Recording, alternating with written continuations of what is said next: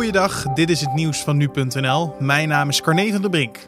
Koninklijke Horeca Nederland is blij dat eet- en drinkgelegenheden sinds ruim een week weer open zijn, maar constateert dat consumenten terughoudend zijn in het horecabezoek.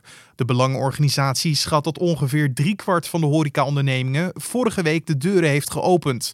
Of de heropende cafés en restaurants ook open blijven, is nog maar de vraag. Volgens de branchevereniging is het voor vele ondernemers niet rendabel om open te zijn. Het bedrijf Formdesk wist van het beveiligingslek in de infectierader die het bedrijf ontwikkelde voor het R I V M. Dat heeft minister Hugo de Jonge aan de Tweede Kamer laten weten. Zaterdag werd bekend dat de infectierader, waarmee mensen hun klachten rond het coronavirus kunnen doorgeven, een lek bevatte. Door het webadres aan te passen kon iemand inzicht krijgen in de gegevens die een ander had ingevuld. Er zijn vele checks gedaan en daar kwam deze lek ook uit.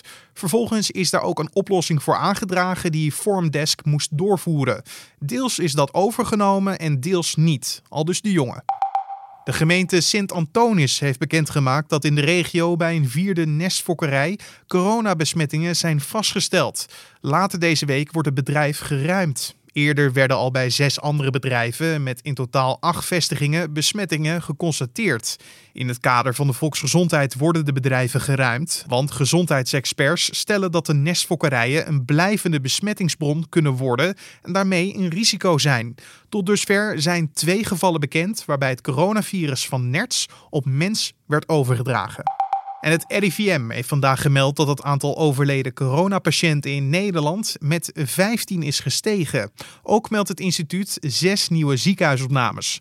Het aantal nieuwe sterfgevallen is groter dan precies een week geleden, toen het R I V M vijf nieuwe sterfgevallen meldde. Het aantal nieuwe ziekenhuisopnames is gelijk aan dat van vorige week. Op dinsdagen zijn de aantallen wel vaak groter vanwege een tragere informatiestroom naar het R I V M door het weekend. En tot zover de nieuwsupdate van nu punt n l.